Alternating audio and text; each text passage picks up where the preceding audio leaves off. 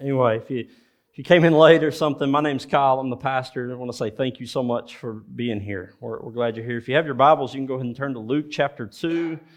Luke chapter 2. We're going to continue in our Advent series. Uh, so we are, this is week three of Advent. Advent is, uh, it means coming or arrival. This is uh, the time that is set aside in the traditional church calendar as a way to reflect on Christ, reflect on his first coming, his first arrival, his first advent, when he came as a babe in a manger. And then it's also allows us to, as we, as we look back, there is a time in this where we begin to look forward, we begin to anticipate the coming of Christ again, where he'll come as the King of Kings, the Lord of Lords, uh, where he'll establish uh, his kingdom with a new heaven and new earth. And, and so, just a fascinating time that, that we get to look forward to. But it gives us great hope. It, it, it fe- um, sorry, it, it strengthens our faith. It gives us uh, a tremendous amount of joy. And, and, and then there's this peace that gets announced with it also. And so today I want to talk about the peace, uh, I'm sorry, the joy that we experience. Next week we'll talk about peace, but today I want to talk specifically uh, about joy. And so when we talk about looking back, we did this in week one. We, uh, we looked back at the prophecies of God over the course of the 4,000 years or so before Christ is born. We looked at what God was promising to do. And then we looked at Luke chapter 1, where the birth is uh, where, where the angel Gabriel makes his announcement to Mary that she will conceive a son, that she'll give birth to Jesus, and this, this will be a Holy Spirit conception. Uh, it won't come of a man. Uh, and in that, what we saw is that God absolutely keeps his promises. God can be trusted over and above anything else in this world. That, that, that he, uh, because of him, we have great hope in this life if we are believers. If we are trusting Him, if we're following Him, we can trust that He's good, that He keeps His word. And so we got to see all that. And then in week two, we looked at Mary's song, uh, uh, Mary's song. And so what we saw there was Mary's faith on display. We just talked about the faith of a believer. But one thing we said was that in order to live a faithful life for Christ, you do not need great faith. You only need faith in a great Savior. And, so we were encouraged then, we were strengthened then in our faith. And today I want to talk to you about the Christian's joy. The joy that we have, the joy uh, that, that we are given. But joy is not separate. These things are not separate from one another. They make up uh, the totality, if you will, of what Christ has done in coming to earth and dying for us and being resurrected. So we have we do have hope. We, we do have faith. We do have joy. We will see uh, next week how we have peace with God. These things are not separate. Joy is the expression of a life lived uh, by faith. It's the expression of hope in Jesus Christ. It's the expression of these things. It's the way a Christian uh, ought to live. Your joy is the reason behind what, uh, what Christ says and what Christ does. It is your joy. In John 15, 11, he says this He says, These things I have spoken to you, that my joy may be in you and that your joy may be full.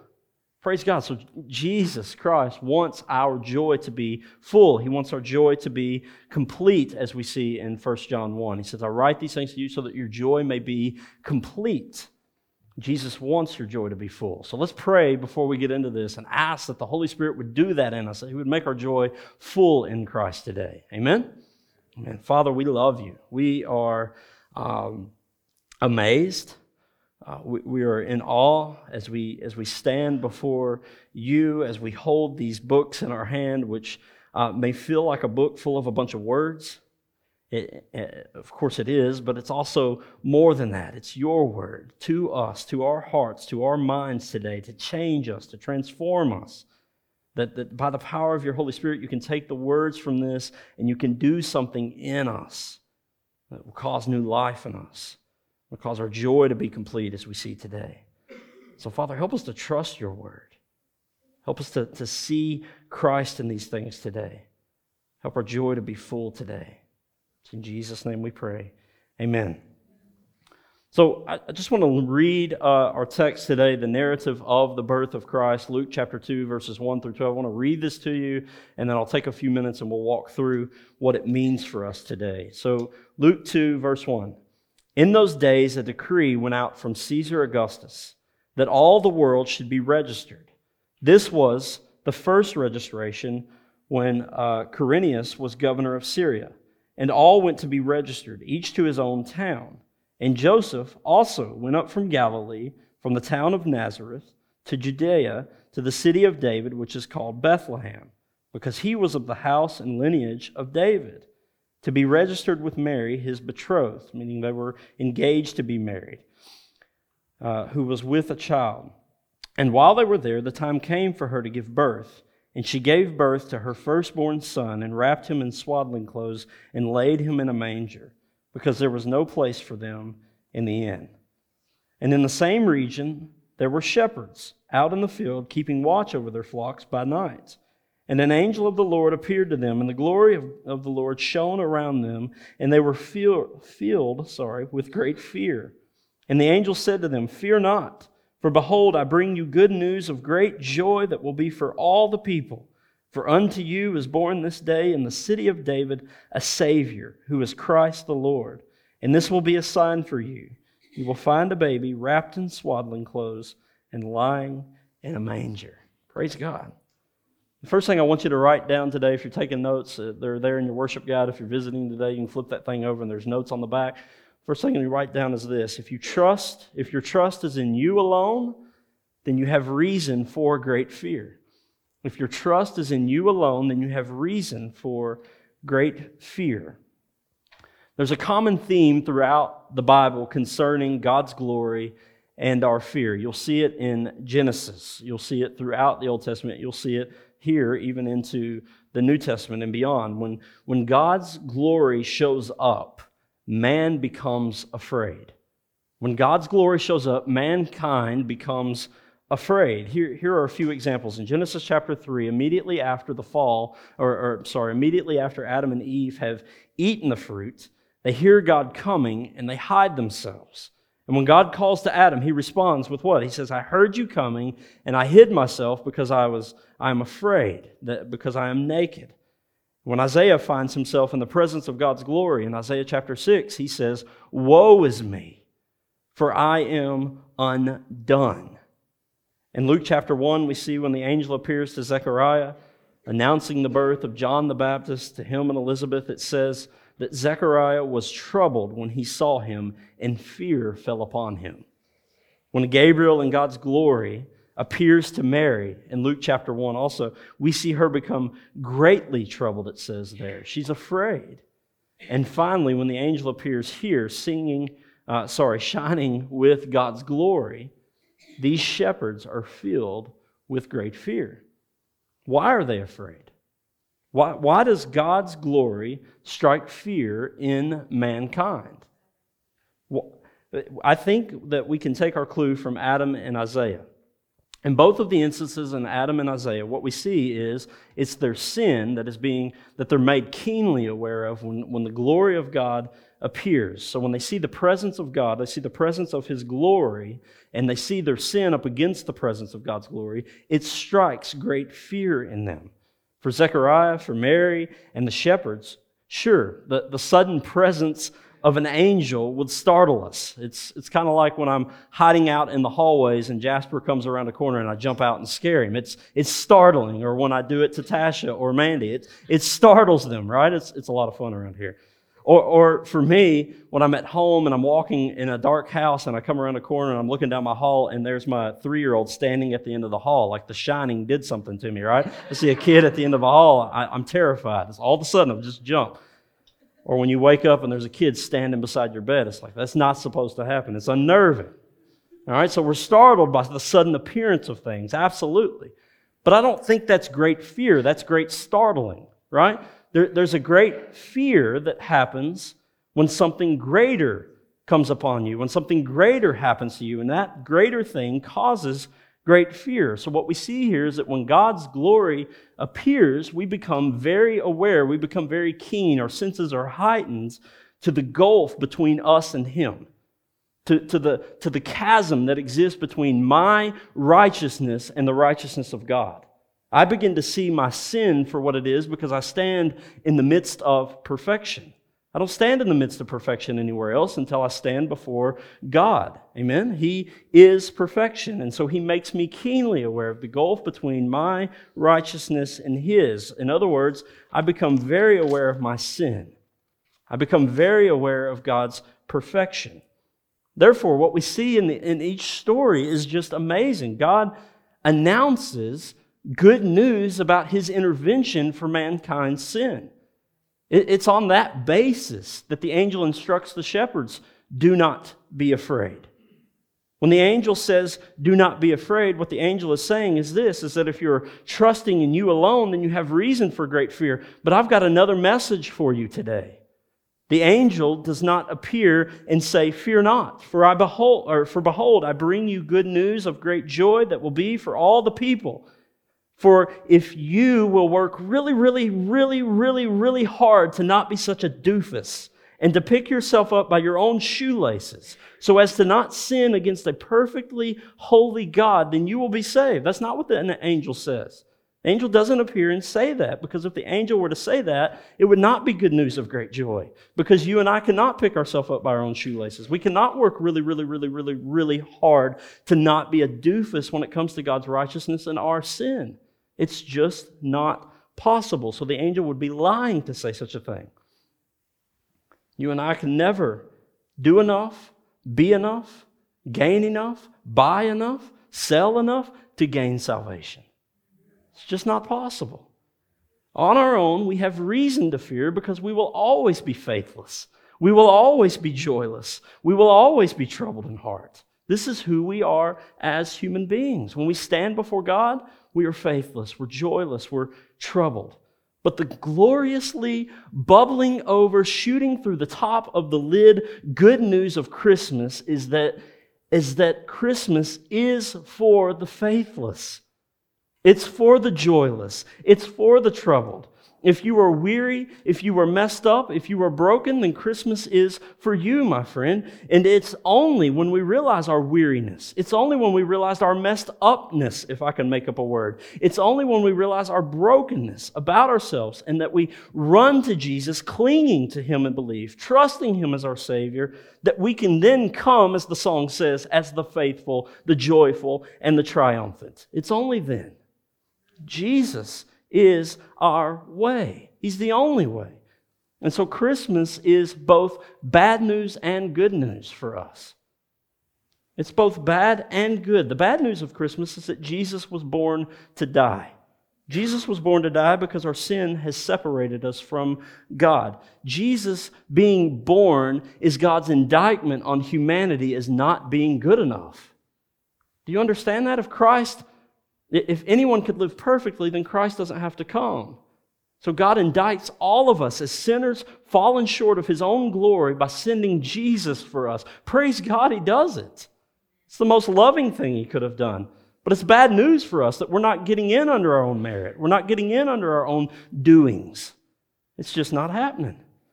So, so it's bad news and that Jesus is born to die. It's bad news and that our sin has separated us from God, and now we're aware of this.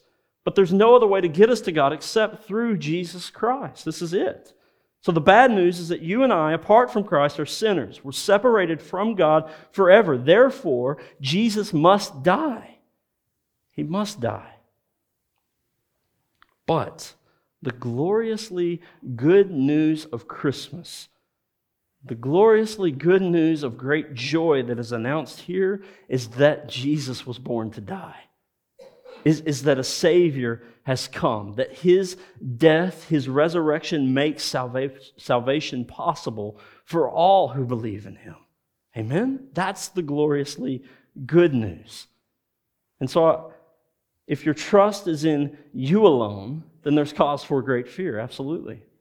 But if your trust is in Christ alone, then there is reason for great joy. If you're taking notes, if your trust is in Christ alone, then you have reason for great joy. Angel comes on the scene and announces, Fear not, for behold, I bring you good news of great joy that will be for all the people. For unto you is born this day in the city of David a Savior, who is Christ, which means Messiah, our Lord. I've got a question for you. Who of you, when starting a book, would, would pick up a book, you would turn to just a random page in the book, you would, you would read a random sentence, and after you read the sentence, you would walk away saying, I read that book, or I know what that whole book is about. Who of us would do something like that? Nobody. Right? No, nobody's going to pick up a book and, and just turn to a random page and read a random part of it or a random sentence out of it and think, oh yeah, I know what that book's talking about. I get its message. Or, or walk away proclaiming, I've read that book. But what happens is, is we treat God's word this way.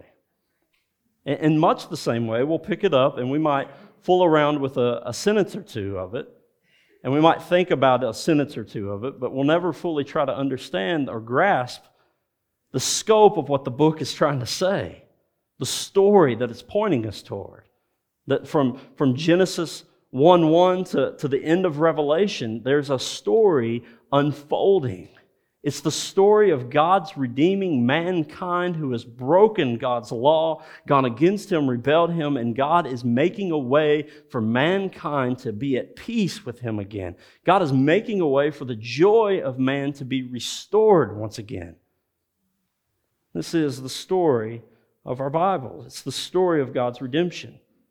And so God has written it down in this book, which has 66 individual books in it, and they're all telling that one story. Now, the reason I bring that up is not to make us feel bad about Bible reading, though all of us could do better. But I bring it up because when we read Luke 2 1 through 12, we see the God of the Bible displaying his redemption story masterfully. I mean, we see it an amazing, just an amazing picture of God's story of redemption. So let me walk you through just a few things that we read in these few verses that are just absolutely baffling. Number one, God causes a virgin woman to become pregnant. Like, that's never happened, right? Not again, not before. It's amazing. Then he does it with a woman who is betrothed or about to be married to a man named Joseph, who is from the lineage of David, which fulfills multiple prophecies about the family tree that Jesus would come from. Then God puts it into the heart of Caesar Augustus to send out a decree that all should be registered. You understand that? God is he's, he's moving world events to, to make the redemption story happen. This is fascinating. Because what happens is, is when the decree goes out, Joseph has to make a trip. Joseph and Mary are going to travel back to Bethlehem for their registration which is amazing if you remember the prophecy in Isaiah chapter 5, verse 2, which says that there would be a baby born in Bethlehem, which would be a ruler. It's the prophecy of Jesus Christ. And that's exactly what happens.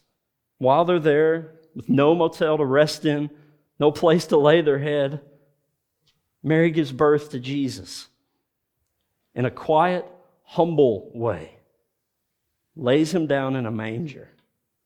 And we have to understand that across roughly 4,000 years, God orchestrates events, God moves people to prepare the way for the coming of Jesus Christ, his Son, the Savior of the world. That is absolutely fascinating. But here's why it's important it's, it's important to see that God is big, He's, he's massive, and, and He is in control of everything, He's sovereign over all things. Amen? It's hard to understand. It's maybe even harder to believe, but it's true. And so we have to see it for this reason, so that we understand that the God who moves world events also cares for small people too. he's caring for small people. God uses Mary. God answers the prayer of Zechariah and Elizabeth. God um, makes the announcement in magnificent fashion to some rough and rowdy shepherds who were just tending their flock by night, who just happened to be in the area. God is moving in the details of your life also. God is at work in the details of your life also. The God who moved heaven and earth to bring us Jesus is most certainly interested in your joy. He's, he's most certainly interested in your life, your soul, your eternity. That is exactly why he sends Jesus. God knows that you and I will never be satisfied. He knows that you and I will never be full of joy until we trust Jesus as our Savior. If you'll remember Ecclesiastes when we looked at it just a few months ago, that was the message of Ecclesiastes, right? That everything is vanity of vanities, that nothing fulfills. Sure, go and enjoy it, but understand that those things are just pictures of the glory to come, that it's God who fulfills us. It's God who sustains, it's God who satisfies. It's in Him that our joy will be full, not in the things of this world. That is the good news of great joy. It's this that a Savior has been born. But it isn't just the birth of Christ that causes joy. It can't be. If just by being, or, or I'm sorry, just by being born, Jesus wouldn't have been the Savior. Just by being born, it wouldn't accomplish what needed to be accomplished. There needed to be an atonement. There needed to be an end to the Old Testament sacrificial system, which could not be satisfied in any bull or dove or goat. It had to be satisfied in a man, but you and I weren't going to do it. You and I couldn't stand as a perfect, spotless lamb before God. We couldn't lay on an altar and be slaughtered in that way. But death was coming for us, no doubt. God sends Jesus. If Jesus is to be a Savior, he must die for his people. He must. Otherwise, it's no saving of anything that would be beneficial for eternity. Friend, when you place your faith in and your trust in Jesus, when you cling to him in belief and you follow his commands, you're building your joy on an immovable foundation something that a bad test result from a doctor cannot take away from you, something that the death of a loved one cannot rob from you, something that losing your job tomorrow morning cannot steal from you. Eternal joy. Joy established in something that is far greater than anything else on this earth far greater than any circumstances which can just move and change, which are transient. And what we'll begin to see is that God is moving in all of those things for our joy. Every one of them is being used to establish you further in His joy, to establish you further in your faith, in your hope, and in your trust. pastor by the name of Garrett Kell said this. He said, If God can use the greatest injustice of history, which was the death of his perfectly righteous Son, for the greatest good in history, which is the salvation of sinners for his glory, then we can trust him to use whatever evil and injustices we face today for our joy. Amen? He can be trusted. And that is the foundation of our joy, is that God can be trusted, that, that He is using these things. It's, it's not that our lives are perfect and that nothing goes wrong. It's, it's not that we simply ignore bad things and only pay attention to the good things. It's not that we uh, lock ourselves in our room and say we're never coming out again, or that we wrap ourselves in a bubble and become bubble boy. That, that's not what gives us joy. That's not how we maintain our joy.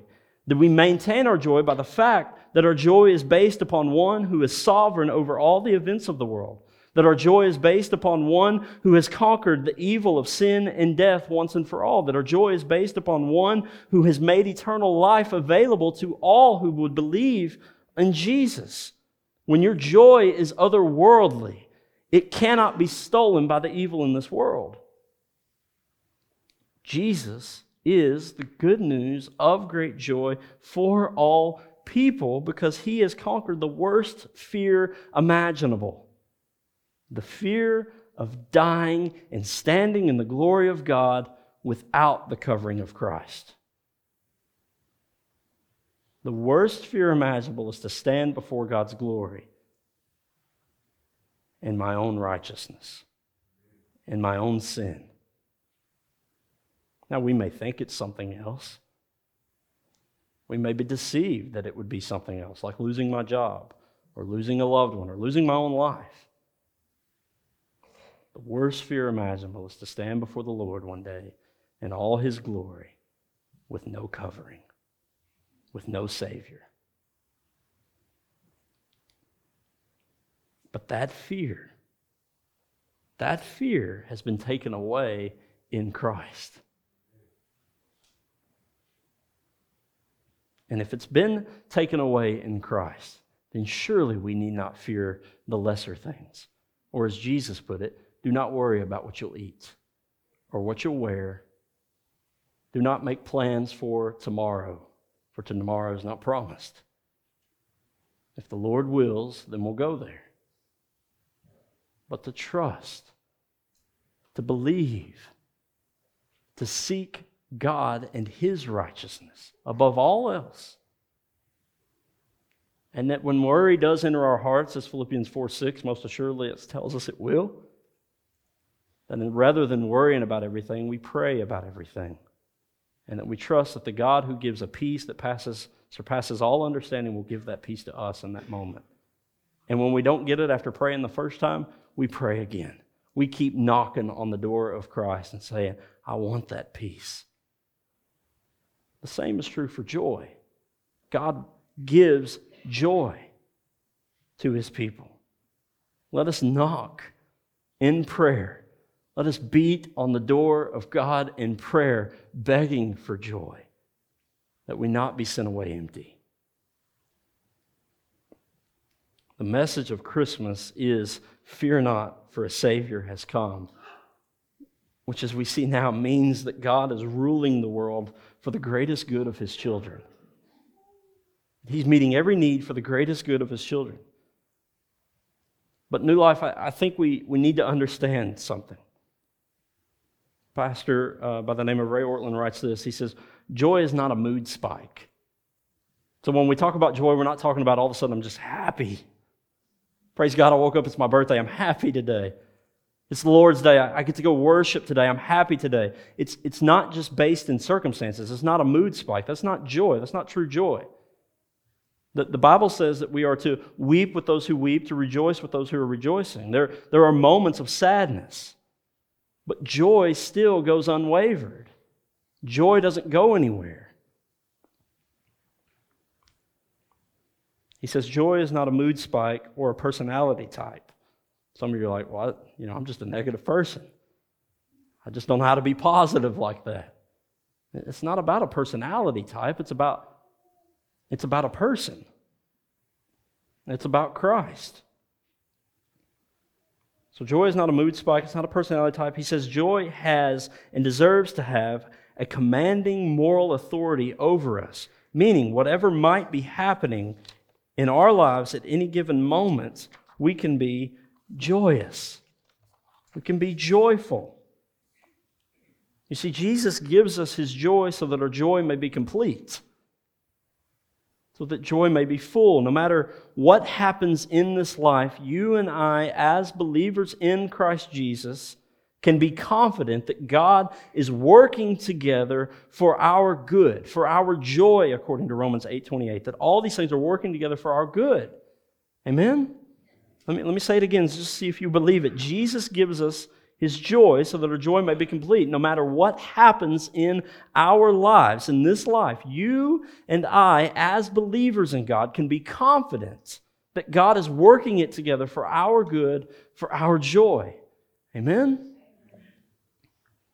In verse 20, what we see, it says that after the shepherds had gone to see Jesus, we, we see this.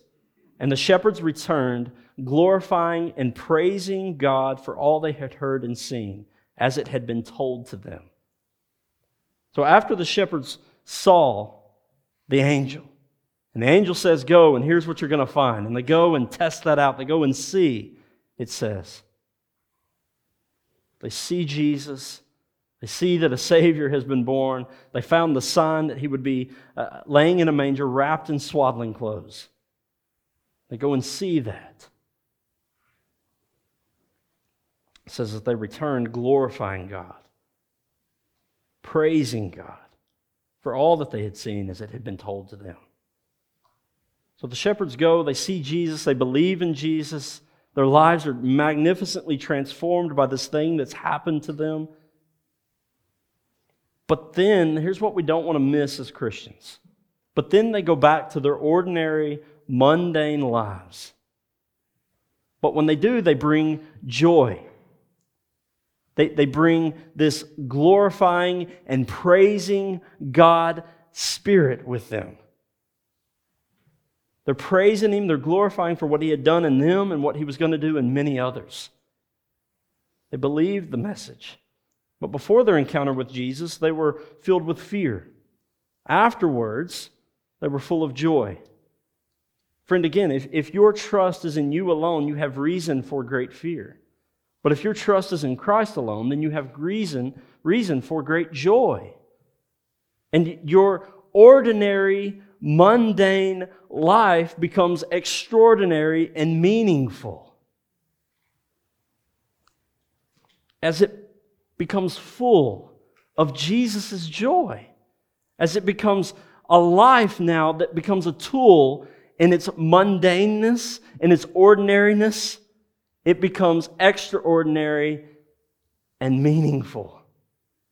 That I get to go back into my nine to five. I get to go back into my regular life. I get to go back to my wife, to my children. I get to go back into all the things that God had arranged already and live as Christ would have me to live in that, full of His joy, proclaiming that God is good, that He's worthy of glorifying, that He's worthy of praise.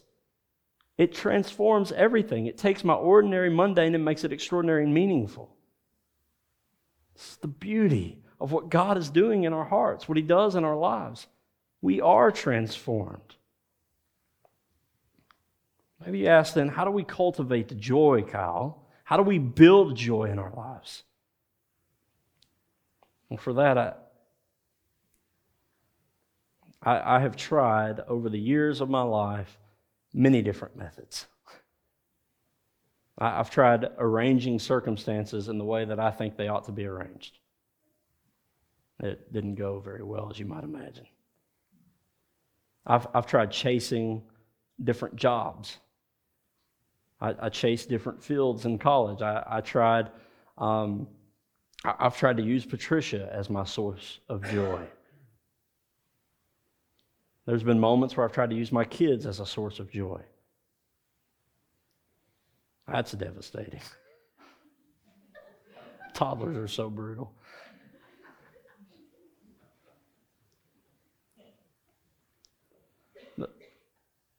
It, it's not until I look at the words of this Bible and begin to see God moving the foundations of the earth so that a baby could be born to be my Savior. It's, it's not until I dive into the letters to the, the churches, until I look into the Gospels. It, it, it's not until I begin to see the story unfolding that joy strikes my heart. As I begin to realize, you know what? Everything's going to be just fine. Because the God who moved the events of the world, the God who moves people to accomplish his will, is doing the same for me now. That according to Romans 8:28, he is actively working together all things for the good of those who love him and are called according to his purpose. If I can't believe that, then I've got no reason for joy in my life. But if I can believe that, if I can trust that, I've got every reason to believe that God wants my life to be full. He wants it to be complete. and that my joy may be full also. Amen?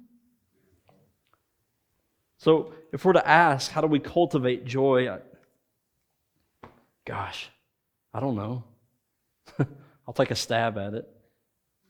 I'll, I'll tell you what works for me, what seems to work for thousands of years now. As we look over the life of Christians from the early church all the way up to now, it's to believe in Jesus in such a way that you glorify and praise Him in all that you say and do. I don't know how to distill it any simpler than that or any more meaningful than that. I'm sure someone can. But it's to, and really, I could make it simpler by just saying it's to believe in Jesus. But I wanted to add the other so that we might see how. In such a way that I glorify Him, in such a way that I praise Him, in such a way that in all that I say and do, I want God to get the glory, not Kyle.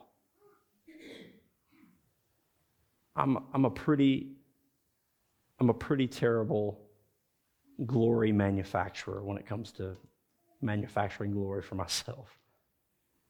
But if I can shine the light on Christ Jesus in the way that I in the way that I tend to my kids, the way that I raise them, the way that I love Patricia, the way that I love you guys, the way that I talk, the way that I joke with people, the way that I laugh, the way that I smile, the way that I cry when things are hard. God can get glory in all of those things. I was thinking earlier as we were singing, I just, I, I came in today really stressed. but I don't know why. But as I'm singing, it's God just simply reminds me that, that in singing the praise of God, my attention is redirected from my, my grossness, my immediateness, if you will, the things that are happening immediately around me, to something bigger. That my attention is redirected. And when my attention is redirected, my joy finds a foundation that it can actually stand on. And so I say we sing, we sing loud. Man, crank the volume in your car on your way to work instead of listening to NPR or whatever you're listening to. Throw on your favorite worship album, your favorite worship song, and just crank it so loud you can't even hear yourself sing, and just sing it as loud as you can. Redirect your attention to believe in Jesus in such a way that you're wanting to glorify and praise Him in all that you say and do. But I think first and foremost, we have to look at the scriptures. First and foremost, we have to get to know the God who gives all joy. We, we must, guys. And so let me just read some scriptures over you about joy.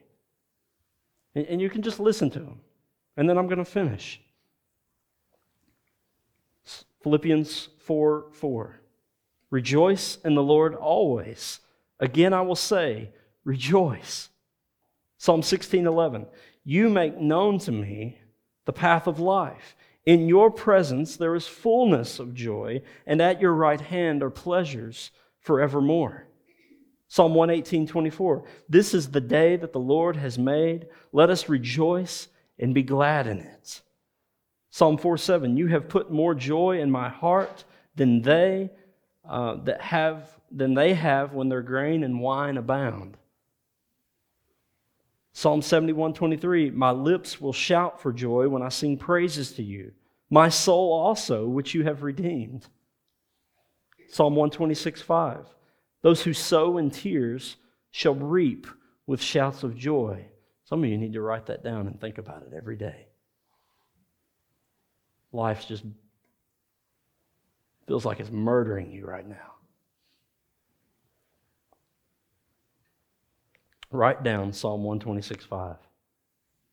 Those who sow in tears shall reap with shouts of joy. And believe it, brother. Believe it, sister. You're, you're weeping, you're mourning. Oh man, it turns to dancing. It turns to shouts of joy.